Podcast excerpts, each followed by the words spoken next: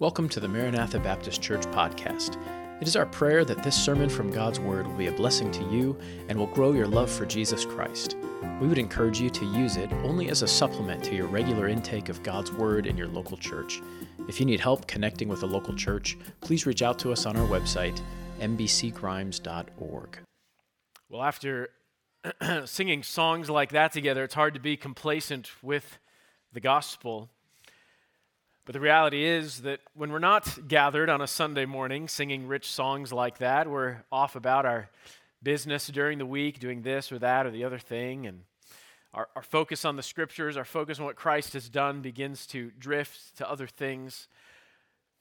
It can sort of become ho hum. We, we forget the, the depth of our despair before the salvation of Christ. It's easy for us to think that deep down, you know, I'm, I'm actually not that bad. Yeah, I'm a, a sinner. E- easy to admit that part. but we sort of lose sight of the specific ways we continue to sin against God. You know, the world would tell you that man is inherently good. That deep down, at, at our very core, we are, we are good in who we are. The Bible paints a different picture. The picture that the Bible paints, what, what God teaches us, is that we were created good. At the beginning, God looked upon his creatures, Adam and Eve, and said that they were very good. So he made us that way. But we fell. We rebelled against him. We committed sin. And now that sin curse, our sin nature, pervades our inner being. In fact, every part of us is affected by the fall. And so, in our core, we are now bent toward evil. It's who we are. We rebel against our God just like Adam and Eve did in the garden. It's hard to acknowledge this, hard to admit this, but it's a really important reality. It's the truth. Now, what's amazing about that truth is you would think, oh, oh, if that's true about us, then God should not love us. There should be no reason that humanity is still going on in existence if, if we really are bent toward evil in our core. But God's love amazes us. It surprises us. It wrote a story that we never could have imagined or written ourselves, in which God the Creator comes to die for the creature's sin. Our rebellion against Him. This is His love. This is His grace. This is His mercy. We sang it together in the songs this morning. As we dive into Romans chapter 1, we're going to see the important truth, a, a, part of the gospel message, which is that we are sinners and we deserve God's wrath.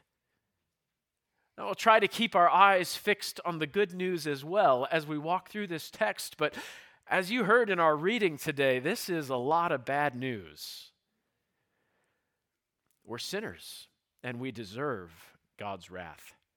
Now, don't forget the context. We've just last week studied the theme of the book of Romans, right? Romans chapter 1, verses 16 and 17, where the Apostle Paul says that he's not ashamed of the gospel of Christ. Why? Because it's the power of God to salvation. So it's what God uses to save people. Everyone who believes, in fact.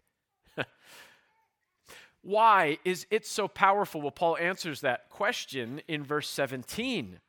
For in it, the righteousness of God is revealed.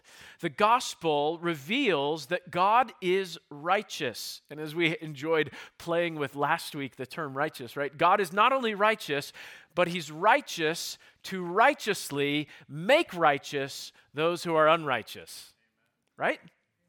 Yeah.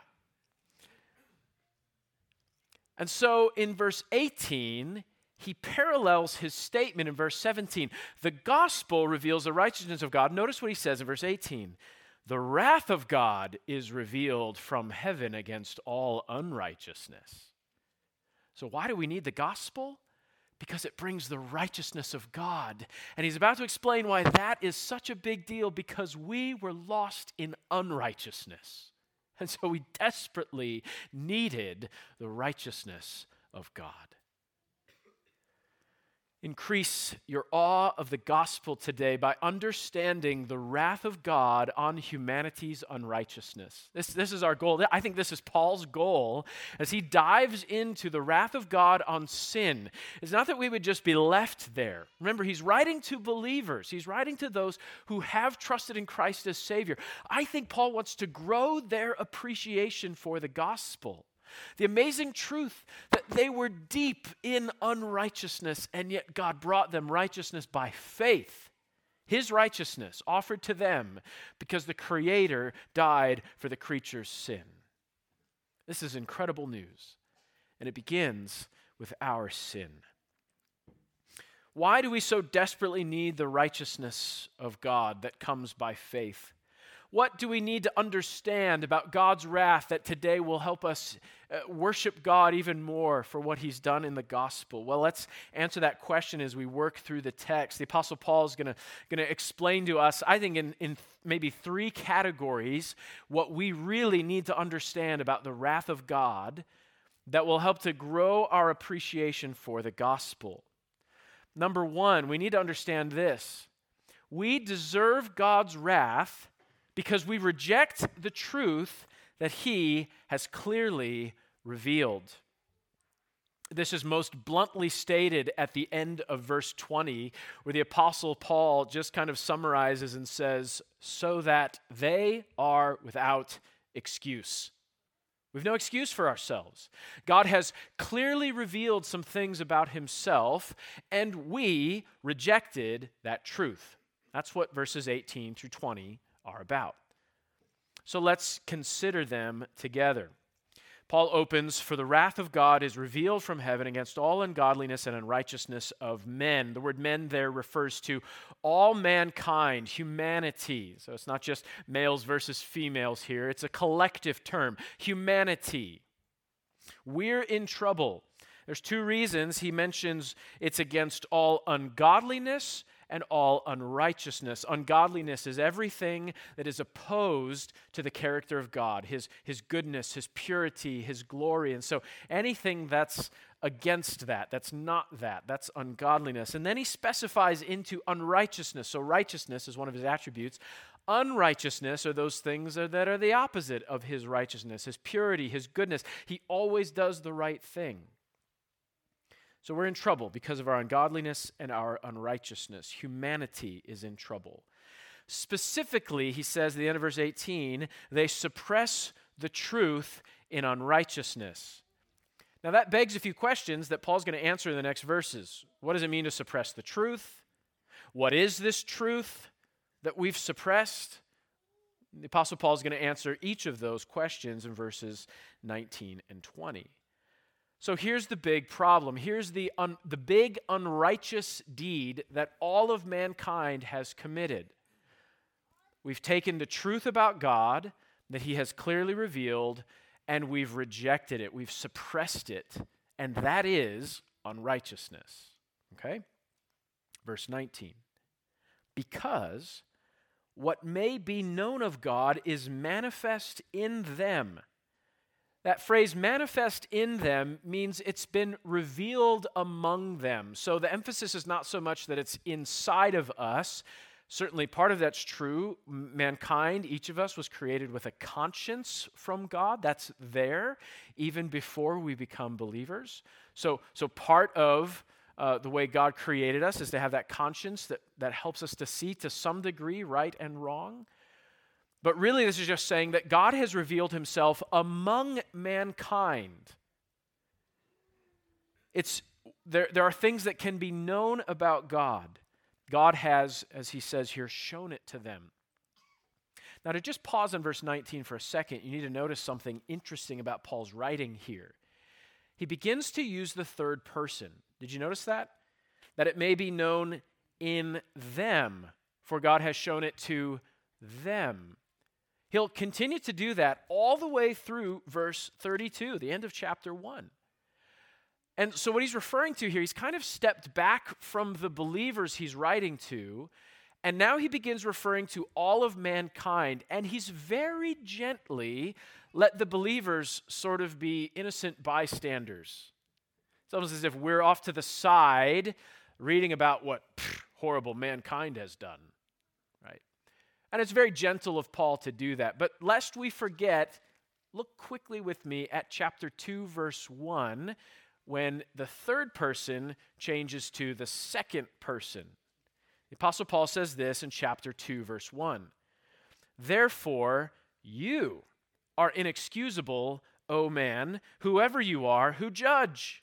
For in whatever you judge another, you condemn yourself, for you who judge practice the same things.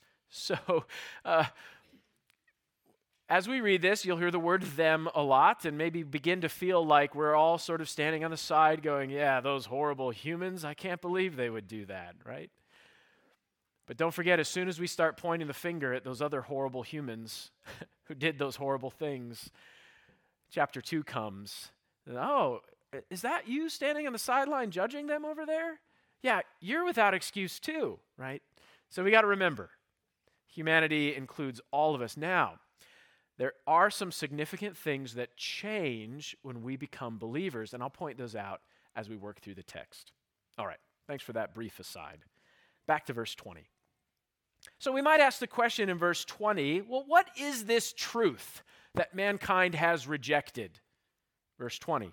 For since create, the creation of the world, his, God's, invisible attributes are clearly seen being understood by the things that are made, even his eternal power and Godhead, so that they are without excuse. So Paul's pointing out that in creation, since God created the world, some things about God can be clearly seen, they can be known. And even points out that without creation, these things would be invisible. We wouldn't be able to know these things. But God has revealed them in creation. And it's really interesting. He says specifically, being understood by the things that are made, meaning creatures, God's creatures, can, we are able to understand these things about God. Now, here he just points two things out about God. He calls it his eternal power. That's that God's power has no end, he has limitless power.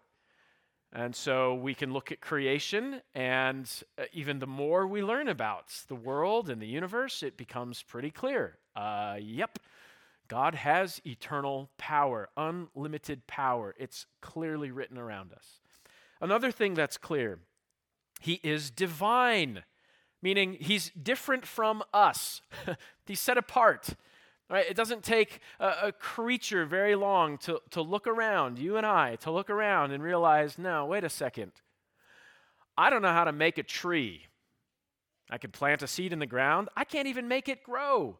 In fact, I can try and fail. I don't know any other humans who can do that. So the one who made this world is different. Not only does he have unlimited power, but he's on a different plane. He's divine. Right? So these things can be clearly seen in creation. Since God created the world, one of the reasons he did that was to reveal things about himself. It's revelation, it's knowledge. And man has suppressed that truth. We've rejected it. What could be known about God, we've denied. This is one of the great sins of mankind, our suppression of truth. It's the unrighteousness that God is uh, through Paul standing against here in this passage. Is it wrong of God to be wrathful upon us for rejecting the, the general revelation uh, that we see in creation? Is it wrong of God to be wrathful? No, it's evil of us to reject this truth about Him. We are His creatures, He is the Creator. And so it should be clear to us in creation that I didn't make all this. There's a divine being, an all powerful one who did make this. I am a creature in the midst of this creation. I have some accountability to him as creator. Those things are clear. And I'm accountable to respond to God in a positive way based on those things. And it's not wrong of God to have wrath against that evil. John Stott says this The wrath of God is almost totally different from human anger. It does not mean that God loses his temper or flies into a rage or is ever malicious, spiteful, or vindictive. In fact, the alternative to wrath is not love. In this case, the alternative to wrath is neutrality in the moral conflict. And God is not neutral. On the contrary, his wrath is holy. It's holy hostility to evil. His refusal to condone it or come to terms with it is his just judgment upon it. In fact, as we learn in Scripture, love abhors what is evil and upholds what is good. So the wrath of God upon evil is actually part of his love and goodness to punish evil. So we do indeed deserve God's wrath. We do indeed deserve to be judged by him because we've rejected the truth that he has clearly revealed. We like to make excuses in life. You've experienced this before. You've come up with excuses before, I bet. You see, when things happen that we're ashamed of, uh, our first thoughts often go to some kind of explanation. Why? Well, it's not my fault, or I didn't do it, or whatever. Some of you know that I used to work at a college as the dean of students, and so I was in charge of student activities and dormitories, and uh, and uh, when it came up, disciplinary issues and things like that. So I had all those things kind of under my umbrella as the dean of students. And uh, for the most part, things went really well. But uh, towards the end of the school year, there was just this like little thing of, you know, ah, it's the end of the school year. I got to get something in uh, uh got to do something before the school year ends to rebel against the school, right? And so there was always this little kick at the end of the semester. And I, and I usually knew it was coming. It was right before commencement. In fact, this is kind of funny, but it's always the night before commencement. It's like clockwork. And uh, so it was indeed the night before commencement, the very last day of the semester. And uh, I was walking around campus, uh, just checking on things, and walking through the, the building uh, where the commencement was going to be held itself, making sure that everything was in order in there before I moved on to the next place. And I hear this pitter patter on the roof of this large building. I Like, well, that's odd. That's either a very large bird uh, or I don't know what, you know. And so I began, I began thinking to myself, well, I know what night it is. I know that tomorrow's commencement, so I bet there are some students up there. Uh, so I happen to know how to get up on the roof myself, so uh, I scurried up there. What? You assume? So I scurried up onto the roof and uh, snuck up on these students who had found their way up on the roof. And oh man, one of my favorite moments as a dean of students. I surprised them, hey guys, what's going on? You know, it kind of, they just like jumped and turned around. They did not expect to see me up there with them. And uh, I'll never forget, one of the students' first responses was like, oh, are we not supposed to be up here? No, actually. Yeah, yeah, you're not supposed to be. here. Not only are you breaking curfew right now, but you know, you're not supposed to be up here on the roof of this building. So why don't we head back to the dormitories, you know? And so they all, they all left uh, the rooftop. It was just a, uh, an experience that reminded me how quickly we like to make excuses. We like to claim that we didn't know. Oh, are we not supposed to be up here? yeah, actually, no, you're not. Some things don't need to be stated, do they? Some things are obvious. No, you shouldn't be doing that. Oh, okay, well, now that I know, thank you, right? We like to make excuses. What the Apostle Paul is pointing out here with our rejection of God, with our rejection of us knowledge of Him, is actually that we are without excuse.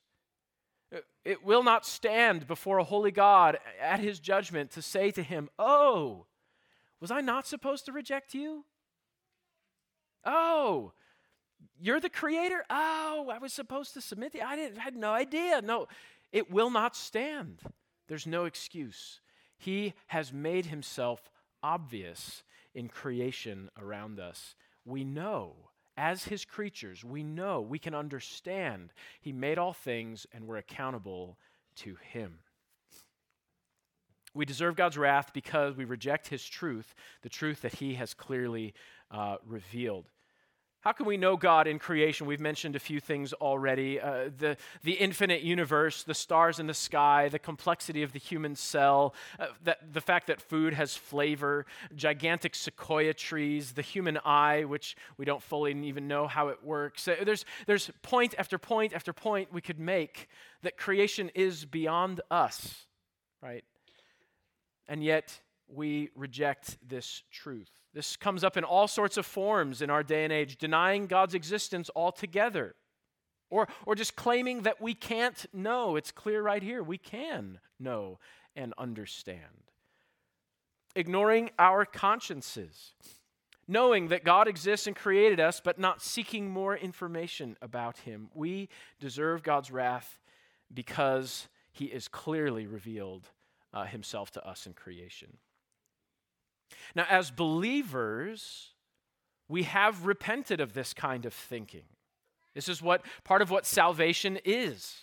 It's us turning from our sinful thinking and trusting in Christ as Savior, admitting that we did indeed sin against God, that we want to worship Him again.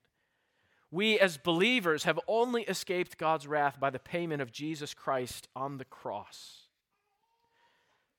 and by the granting of God's righteousness in faith.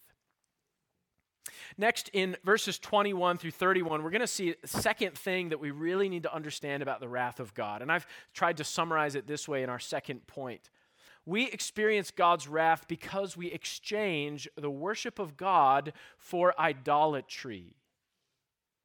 Now, this flows right out of what we've just talked about in creation the fact that creation reveals that there's a God who has eternal power, and he's not like us. He, he made us.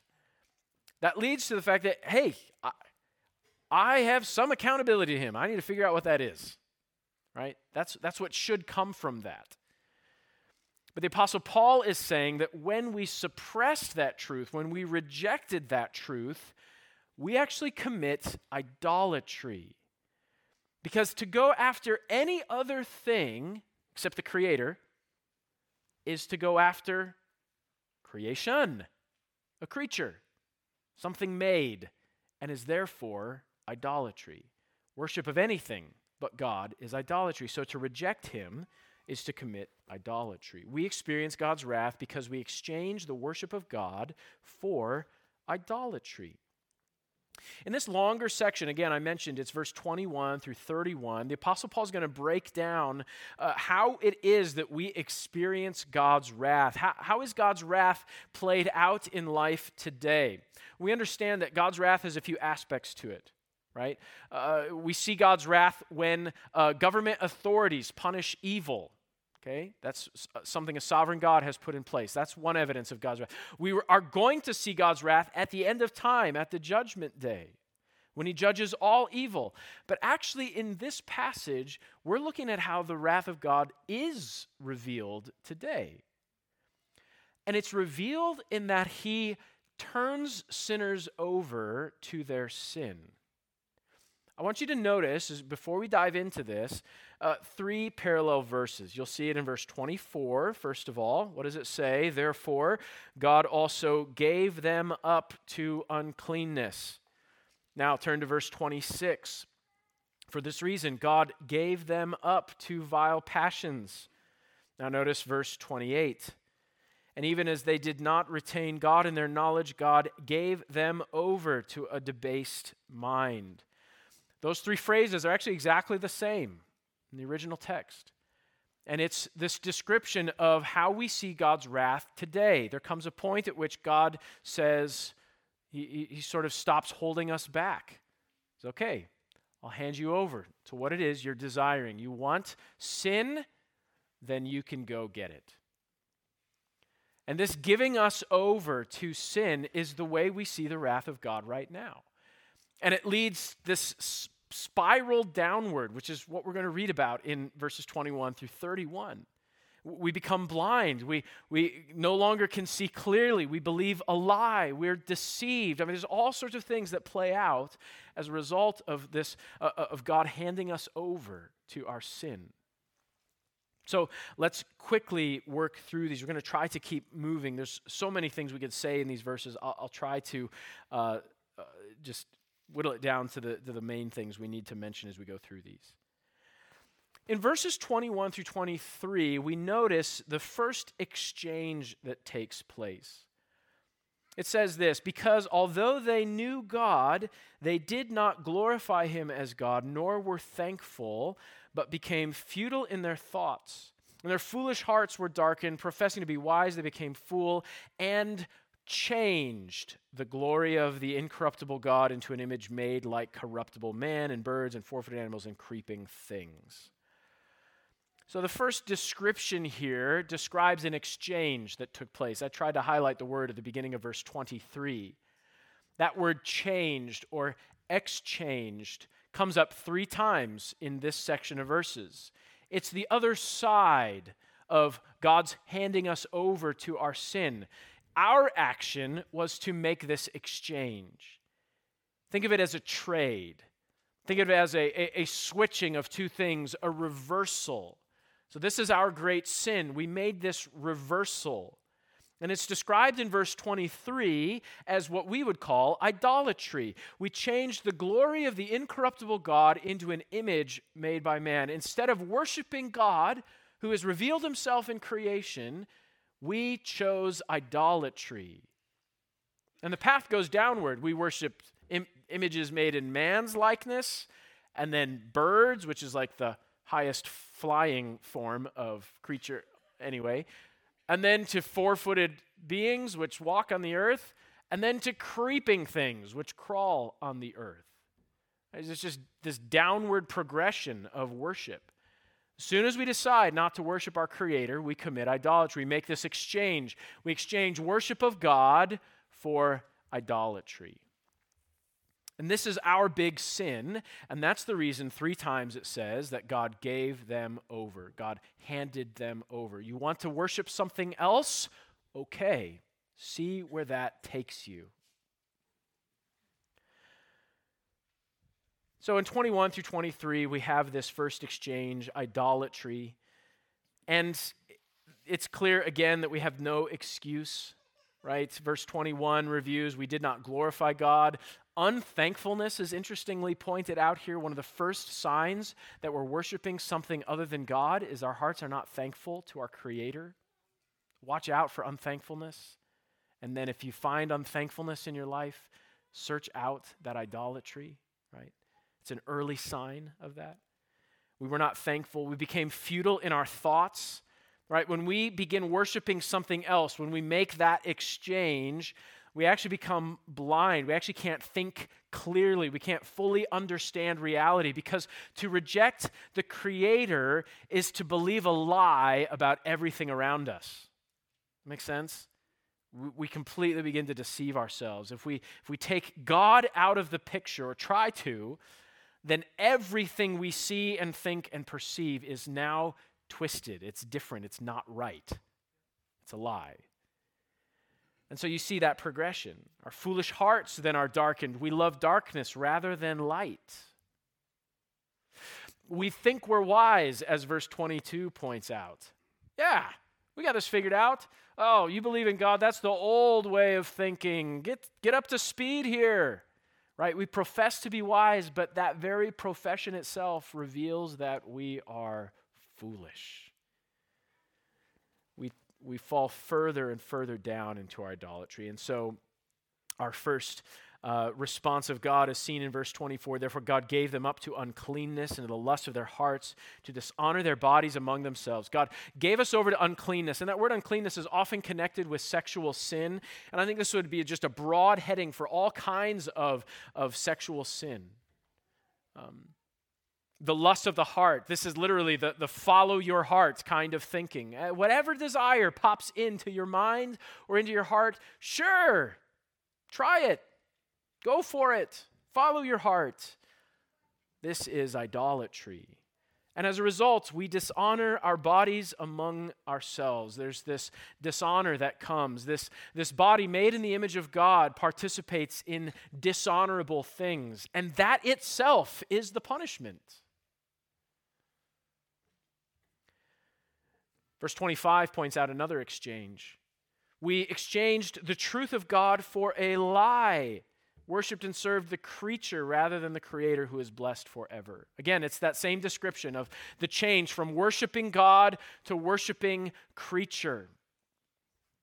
And it's a lie. It, it, sets us up on, on a wrong foundation from the very start the Apostle Paul is so strong in his own desire to worship God. I love that verse 25 ends. It's like, it's like Paul couldn't make that statement. We worship and serve the creature rather than the creator. And he's just like, okay, I got to worship him who is blessed forever. Amen. And he puts that in there. I love it. Because he is. He's the creator. He's the one we worship. We are the lowly, small creatures. And so to worship the creature rather than the creator. Verse, verse 25, oh man, it struck me even as we were singing. I, I love the songs we sang today. Um, I don't know if I can pull it up just off top of my head, so I'm going to open to one of them here. Uh, Alas, and did my Savior bleed? It says this in stanza three When Christ, the mighty Maker, died for man, the creatures sin. Verse 25 says that our sin was to uh, worship and serve the creature rather than the creator. Do you see the depths of God's love? Our sin was to reject the creator and to worship creatures, ourselves included. And our creator so loved us that he came to die for the, his creature's sins. Catch that. Wow.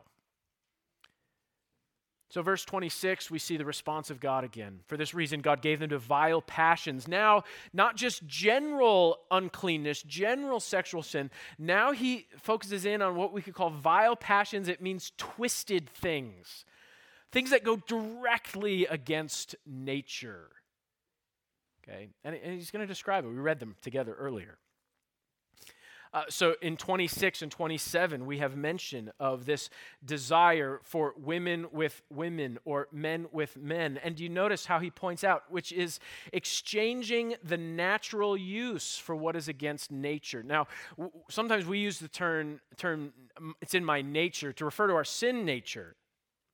But the term is used here in terms of how God made things. We're still in the context of God as creator, how he made the world to work. And so in this section on vile passions, we're talking about things that are against his created order. That's what he means by against nature. It's very clear in God's created order that God made man and woman to go together, right? Very clear and one man and one woman for life is what's revealed to us in Scripture. And in these texts here, we just see how that has become twisted because we have believed the lie that we can worship ourselves. And so it results in all sorts of horrible things. And I want you to notice in verse 27 that it's not only this twisted activity but it's the desire for it in our hearts as well. It says in verse 27 their, their lust for one another, meaning the desire of it is wrong too. It's backwards, it's against nature, it's not the way God made us to be. And so it goes on in verse 27 that as a result of this sin, woman with woman and man with man, says that God allowed them to receive the penalty of their error which was due. Like we've been seeing in this text, the wrath of God is revealed in these verses. Uh, in this case, it will come at Judgment Day, but in this case, it's by handing us over to our sin and letting us experience the consequences of our sin. And that's what verse 27 emphasizes as well. Verse 28 continues Even as they did not like to retain God in their knowledge, God gave them over to a debased mind. There's another handing over. This time in 28 through 31, we're going to think about those things that are inhuman. A debased mind is, is this sense that it's, it's lowly, it's, uh, it's, you know, all sense of honor and respect has just disappeared from this debased mind. And so the things he mentions in this section are, are things that are inhuman. Eh, they're, they're relational sins, things that we should know better. We should not treat other people this way. and so these things are also called not fitting at the end of verse 28. And so these lists I probably won't describe every single word here.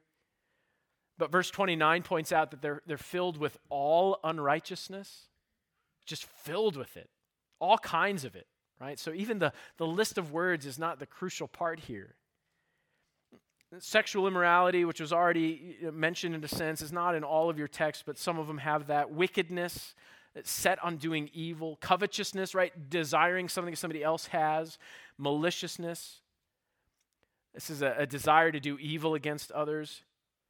At the end of verse 29, we have a, a, another set here. It's full of the following things full of envy, murder, strife, deceit, evil mindedness. We have another transition at the end of verse 29. They are whisperers, that's, uh, that's like gossiping.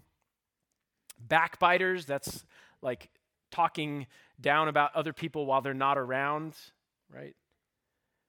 Uh, haters of God, violent, right? These words are clear. Proud, boasters, inventors of evil. Disobedient to parents. That one's in there too. Why? Because it's against God's created order. From the beginning, right? We're taught children, obey your parents. And so even that comes up here. It's a form of idolatry, isn't it? What are we choosing when we choose to disobey? I don't want to do what God says, right? I want to do what I want to do. Undiscerning, untrustworthy, unloving, unforgiving, unmerciful. Who, oh, we'll pause there. We're going to talk about 32 at the end. So that's a long list and a discouraging list, right? And if you're honest with yourself, which I hope you are, you could find things you've done in that list. Because these are the sins that we commit, the sins that result from our sin nature, from our twisted view of reality without God. We exchanged the glory of God, the holiness, purity, and righteousness to, to go our own way and do our own thing. And it's backwards, it's sinful, it's vile, as Paul says, it's a debased mind, as he points out.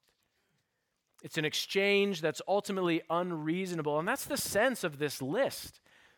It's like when you understand that God exists and, and His created order for the earth, Paul's trying to point out to us that that reality, the holiness of God and His righteousness and creation, that we are His creatures, just all of these things become absurd. They're, they're just against the created order. Why would we do them? But at the same time, we have to admit that we have chosen to rebel against Him. And so these things do come up in our lives even though the exchange is unreasonable. You know, we like to think of idolatry as something outside of ourselves, something that other, other people commit. Uh, maybe you could think of uh, Buddhism, for example. There's uh, one of the relics in Buddhism is actually a two inch long discolored tooth uh, the eye tooth, which I guess is one of them up here towards the front. It is revered by 400 million Buddhists as the most sacred object on earth. The tooth is supposed to have been reclaimed from Buddha himself after going through his funeral pyre in 543 BC.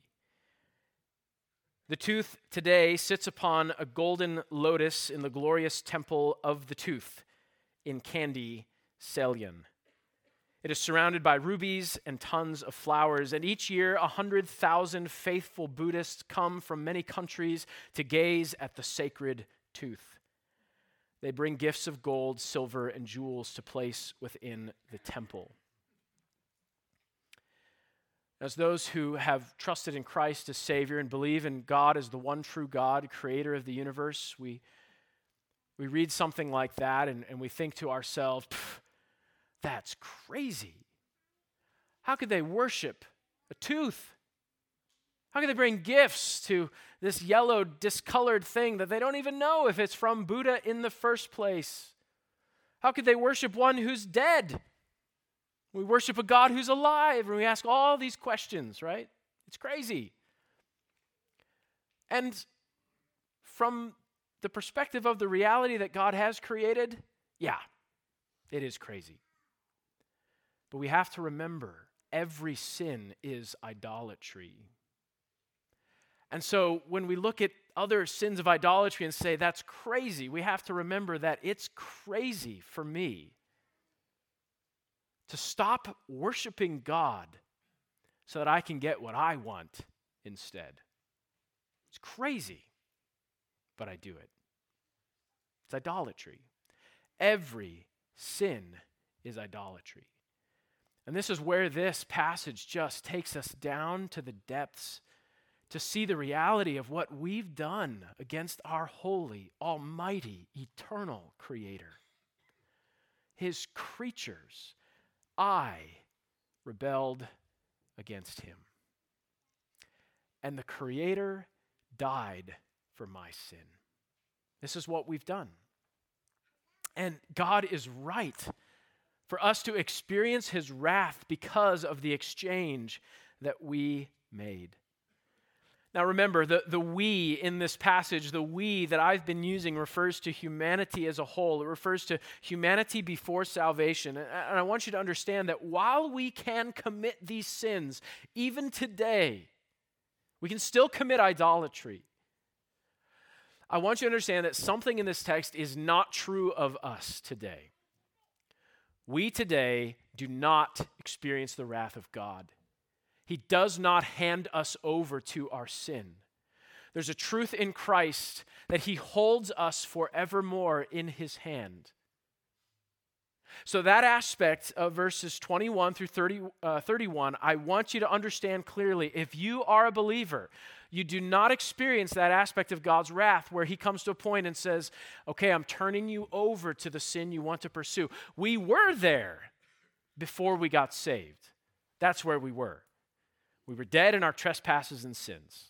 Okay, so we've been there.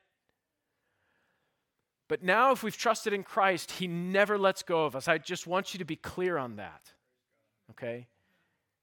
He holds us fast forevermore even if we keep committing idolatry. Why? How can he do that? Because an infinite God, the one with eternal power and divinity, uh, knows all things, right? So when he chose to save me, he knew the future acts of idolatry I was going to commit. I didn't know them yet, he knew them. And he had those paid for on the cross as well. So that even as I commit them, uh, did you notice the words in depth of mercy?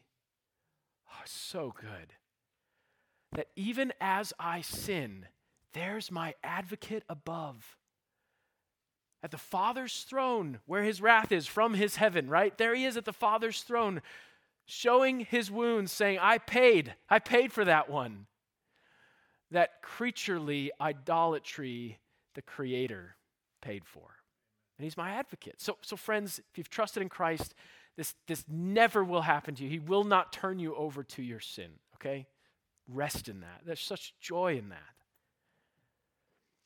But remember that this is what humanity without Christ is experiencing. There's a blindness there, and there's a compassion that can come with that too. Not that their sins are okay, but that that's where I was because before God gripped me and held me, right? That's where we were. That's why the Apostle Paul in 2 Timothy 2 tells us to be gentle as we correct those in opposition. He says, uh, Avoid foolish and ignorant disputes, knowing that they generate strife. A servant of the Lord must not quarrel, but be gentle to all, able to teach, patient, in humility, correcting those who are in opposition if God perhaps will grant them repentance so that they may know the truth, that they may come to their senses and escape the snare of the devil, having been taken captive by him to do his will.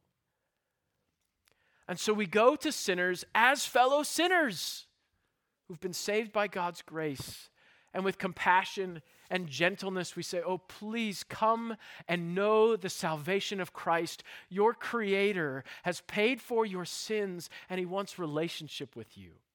There's such hope in that. This also helps us because as we experience twisted things, as we see around us those who experience twisted things, whether that's same sex attraction or gender confusion or even gender transition of some kind or identity uh, struggles that people around us face. We can approach them with holding two things true at the same time that it's wrong and that it's evil and that it's a part of uh, the choices we've made as rebellion against God, but that also there's a God who loves them and has provided salvation. As Christians, this helps us too because even if we, it may be that somebody here today has experienced some kind of same sex attraction, that thought has popped into your heart or into your mind, and you've wondered, wow, is this, is this part of who I am or is this you don't need to be surprised by that. That's part of what we live in in this fallen world. Of course, our desires are going to be twisted. Don't ever follow your heart. It's full of all sorts of stuff. So, those things come up. You have a thought like that, or you wonder that, or your mind goes off this direction, or like, get it out of there, yeah. But don't like, whoa, man, who am I? No, it is who you are. This is part of our sin nature and then run back to the truth of God's word. Ah, this is not how God made me. His word clearly reveals how he made me. And there's a God who loves me. Friend, I want you to know today, maybe you're considering these things yourself. I want you to know that changing your identity or pursuing the desires of your heart will, will not bring you satisfaction and joy. It can only be found in finding a right relationship with your Creator the love that you seek, you'll find in Him. He made you, and He loves you. He, he wants to help you. He's given His Son, in fact, to pay for your sin. And I want you to know that there's hope, that there's a family of God, that it, when you trust in Christ, you, you gain brothers and sisters who will choose to love you over and over and over again because that's what God has chosen to do for us. That there's hope and there's healing, that He can change your desires, that He has paid for all your sins on the cross, that there's an eternal home in heaven with Him. You see, come to your Creator. He loves you. All of this vile, twisted debaseness comes from our sinful choice to reject God and commit idolatry. And we come to the final conclusion in verse 32. We see number three this morning that we face death. We face death under God's wrath because we willfully promote evil. Not only have we done these things, but we encourage others to do them as well. We laugh when they do, we, we pat them on the back, we think it's okay. We've returned, of course, to our we of all humanity. So remember that, keep that in mind. This is what Paul is talking about. All of humanity faces death under God's wrath because we willfully promote evil. He says it in verse 32 Who, knowing the righteous judgment of God, that those who practice such things are deserving of death, not only do the same, but also approve of those who practice them. And that word, that word approve, um, is not merely just like not doing anything on the sideline. That's not what it means. Approve actually means like encouraging. So he's talking about those who, who promote evil, who willfully do it themselves and promote evil. And the truth is, this is what humanity has done in rebellion against God. And what comes up in verse 32 that's, that's new information for us is a clear part of the gospel here is that we are deserving of death. We're deserving of death. Separation from God. Part of that separation has already happened. Right? It's described in the text. God gave them over. Separation from God. But here he's talking about eternal separation from God. Forevermore, removed from a right relationship with God. We deserve death. We face death under God's wrath because we willfully promote evil. Friend, I want you to know today, if you've never trusted in Christ as your Savior, that you are a sinner. I don't mean to isolate you. Hopefully, it's been clear to you that everybody in the room is a sinner. We've all, in some way or another, sinned against God, our Creator. That sin, it's not just a little lie or, or a bit of jealousy or anything like that, it's actually idolatry. Because when I choose to disobey God, I choose to obey somebody else. Me. It's worship of me.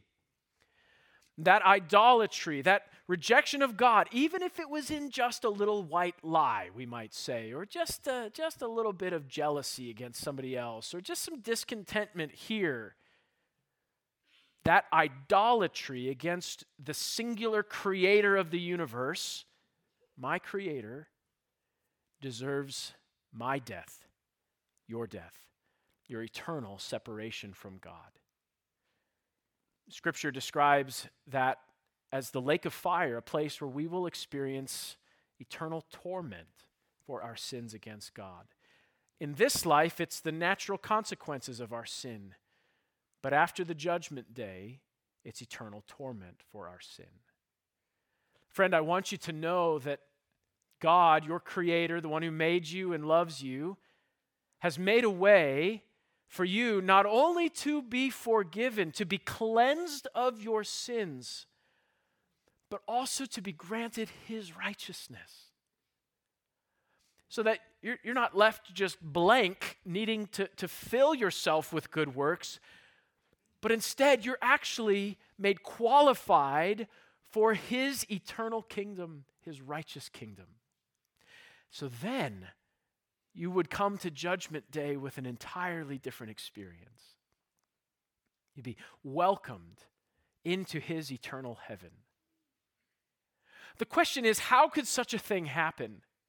How could sinners like us, who made the choice not to worship God and to worship something else, how could we be accepted by God again?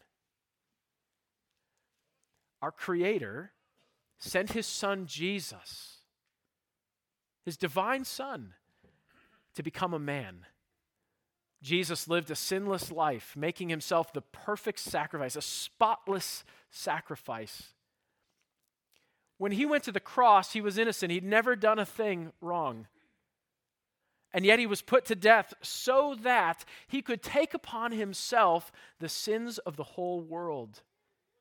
And that means your sin and my sin. The Creator dying for the creature's idolatry. But our Creator did not remain dead. He went to the grave and for three days was there and rose again, just as he said, proving for all of history that he conquered our sin and our death. The price indeed was paid in full, and God accepted it and showed it by raising his son to life again. And Jesus then ascended to our Creator's right hand, where that gospel salvation has now been proclaimed to the whole world, to you here today. So that if you would place your faith in Jesus, who died in your place and rose again, God offers you not just cleansing, but righteousness and acceptance into his family and citizenship in his eternal kingdom because you've been called righteous by the work of Jesus Christ. All of that by faith. Because we could never be worthy of it. That's what Romans 1 is all about. We could never be worthy of it. We could never earn it. We could never even come close. It's just off the table. But God's grace has given us the opportunity to find forgiveness and righteousness by faith. Friend, would you trust in Christ as Savior today? Would you have the, the, the, blindness torn away from your eyes and begin seeing the world around you as it really is? In a right relationship with your Creator? Would you find the love of God proved in the cross? Find joy and find hope, find life. This is what God is offering to you because your Creator loves you. If you have trusted in these things, then rejoice And if you're thinking about trusting in these things, then remember that God's power is great. I love the words of 1 Corinthians 6 9 through 11. Do you not know that the unrighteous will not inherit the kingdom of God? God can't accept our unrighteousness there. Do not be deceived, neither fornicators, nor idolaters, oops, that's all of us, nor adulterers, nor homosexuals, nor sodomites, nor thieves, nor covetous, nor drunkards, nor revilers, nor extortioners will inherit the kingdom of God. But listen to the next line. And such were some of you. such were all of us. But you were washed, you were sanctified, you were justified in the name of the Lord Jesus and by the Spirit of God. It's all a work of Christ. Would you come to Him in faith today? And if you have, I encourage you to walk in fellowship with Him. You see, sin in the life of the believer just becomes more and more absurd. We have relationship with God. I know that Jesus paid for my sin. Why would I go back to it anymore? And so when God helps you to see your sin, oh, turn away from it right away. Confess it, forsake it, and walk in the light again. Because it's all been paid for on the cross. We need to understand God's wrath on humanity for our unrighteousness because it increases our awe of the gospel. Thank you, Father, for what you've done in Christ. Let's close in prayer. Holy Father, we do not deserve to call you Father. We don't deserve to come before your throne right now. Right now, Jesus is there. And his blood, his payment, is the reason I can talk to you at this moment and call you Father. It's a privilege I don't deserve. Thank you so much for your love for us. Thank you for these here today who who have trusted in Christ as Savior, who, who've experienced your grace and your mercy. Oh, humble us, Father. May we remember the, the absurdity of our sin and, and resist and fight idolatry with all our beings that we might live lives that are faithful to you. We confess we can't do it without Jesus' help. Oh, we need you. We need you. We pray for those here today who are still living under the blindness of their sin. They're under your wrath even today because they've not trusted in Christ. Oh, Father, you're so merciful. Would you, would you bring them to saving faith in Christ even today? Would you draw them to trust in the one who died for their sins and rose again so that they could be restored to you? We don't deserve it but you're so kind. Show your grace and your mercy and your kindness by saving some even today, we pray. Thank you for the gospel. We worship you in Jesus' name. Amen. Thanks for listening. For more resources, visit our website, mbcgrimes.org. May the word of Christ dwell in you richly, and to God be the glory.